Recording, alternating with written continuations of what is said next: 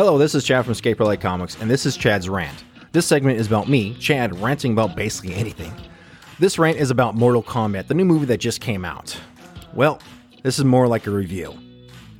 Don't get me wrong, my expectations were low in the first place because, for some odd reason, video game movies have been terrible.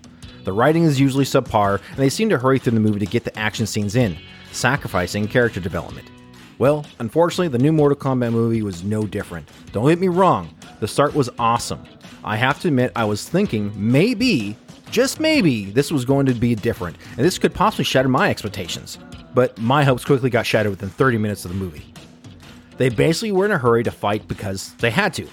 Yes, they did cover if they lose the tournament, their world would be conquered and they would be slaves. Okay, great.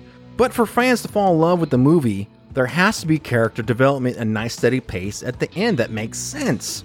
Movies should not be a speed race to get all the action in and forget the storyline. The movie felt like it was a get rich quick scheme that wasted Mortal Kombat fa- fans' time. It's not the 80s anymore, guys. Fans want a tangible storyline that makes sense and something that we can get behind, not mindless fist beating on someone's face just because on site. The movie had multiple effect issues with the wardrobe, the props, and the environment. The end felt like the staff were done and didn't take the time to hide certain errors in the movie, especially when it had Scorpion return at the end, which would have been awesome. But it didn't make any sense. It left you with many questions. Why did he just show up? How did he just show up? All we knew is that he just wanted revenge. I can live without the tournament feel if the movie made sense, but it didn't.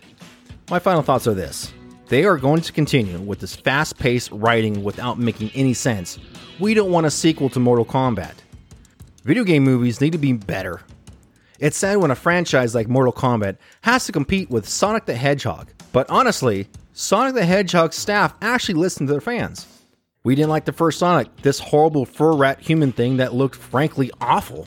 But they changed Sonic's looks when the fans complained, and the end result was a good children film that fans actually enjoyed. That's your competition. If you can't match or surpass that, then scrap every video game movie and let it die.